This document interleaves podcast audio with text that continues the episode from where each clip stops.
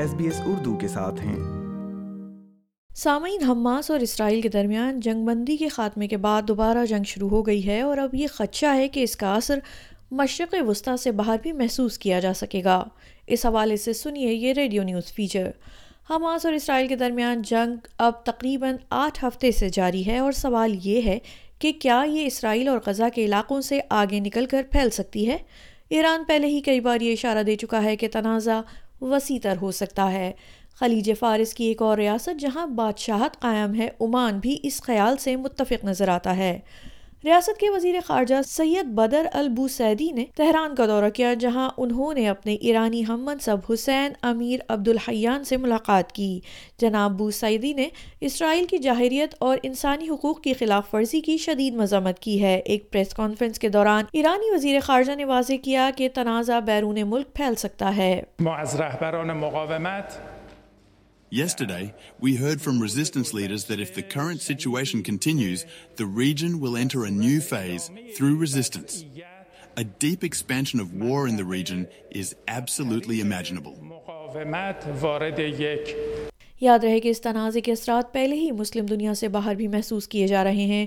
اقوام متحدہ کی کوپ 28 موسمیاتی کانفرنس فی الحال متحدہ عرب امارات میں جاری ہے اور یو اے ای کے سیاسی مزاج کے برخلاف سیاسی احتجاج سامنے آ رہا ہے۔ یہ ایک ایسا واقعہ ہے جو عمومی طور پر امارات میں پیش نہیں آتے۔ اتوار کی سپہر سو سے زائد مظاہرین نے اسرائیلی پویلین کے قریب فلسطینیوں کے حق میں احتجاج کیا۔ انہوں نے تربوز کے جھنڈے اٹھائے اور لہرائے جو کہ فلسطین کی حمایت کی علامت ہے۔ مظاہرین آزاد فلسطین کے حق میں نعرے بازی بھی کرتے رہے۔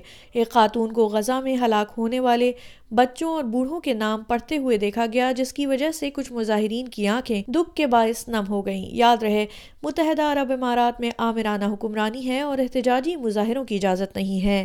لیکن کوپ 28 کے دوران اس احتجاج کی اجازت در حقیقت اقوام متحدہ سے اتفاق ہے تاکہ مظاہرین کو دنیا کے سامنے اپنے جذبات کے اظہار کا موقع مل سکے احتجاج میں شریک ایک نامعلوم شخص نے تقریر کے دوران کہا کہ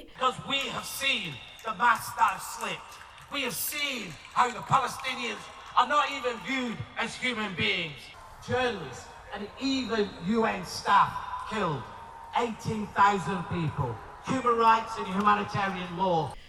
دریاسنا فرانس ایک واضح دہشت گردانہ حملے کے بعد کے واقعات سے نبردازماں ہے، جس میں دیکھا گیا ہے کہ پیرس میں ایک ایرانی نوجوان نے چاقو کے وار کر کے ایک شخص کو ہلاک کر دیا فرانس کے قومی انسداد دہشت گردی کے پروسیکیوٹر جان فریسکو ریکارڈ نے تصدیق کی ہے کہ مشتبہ شخص نے فلسطین سمیت مسلم دنیا میں مختلف وجوہات کی حمایت کرنے والی ویڈیوز پوسٹ کی تھیں This video was posted on his X account on which he also posted many publications on Hamas, Gaza and more generally Palestine.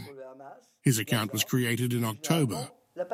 ادھر غزہ میں جنگ بندی کے بعد دوبارہ لڑائی شروع ہونے کے تناظر میں لوگ اب دوبارہ پناہ کے لیے رفع بارڈر کی جانب جنوب میں ہجرت کر رہے ہیں۔ اسرائیلی فوج نے ایک بیان جاری کر کے فلسطینیوں کو خان یونس اور اس کے پاس کے نصف درجن علاقوں کو فوری طور پر خالی کرنے کا حکم دیا ہے مہروز الگوگو رفع چھوڑنے والوں میں سے ایک ہیں ان کا کہنا ہے Last night, we didn't have any sleep in Khan Yunis. All night there are strikes. We don't know where to go, right or left. Some people say we should go east. Others say we should go west, or north, or to Rafah. But Rafah is the same. There's fear. We don't know whether to go to Rafah or where to go. But we will not leave Gaza. We will stay inside Palestine.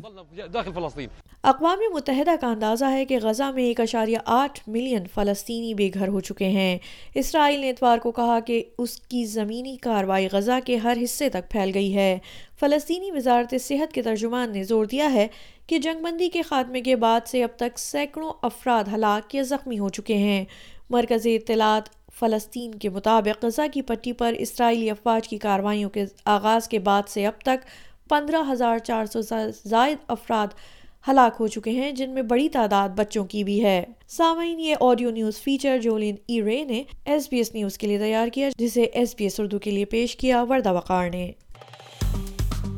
Like کیجیے، share کیجیے، تبصرہ کیجیے، Facebook پر S B S Urdu follow کیجیے۔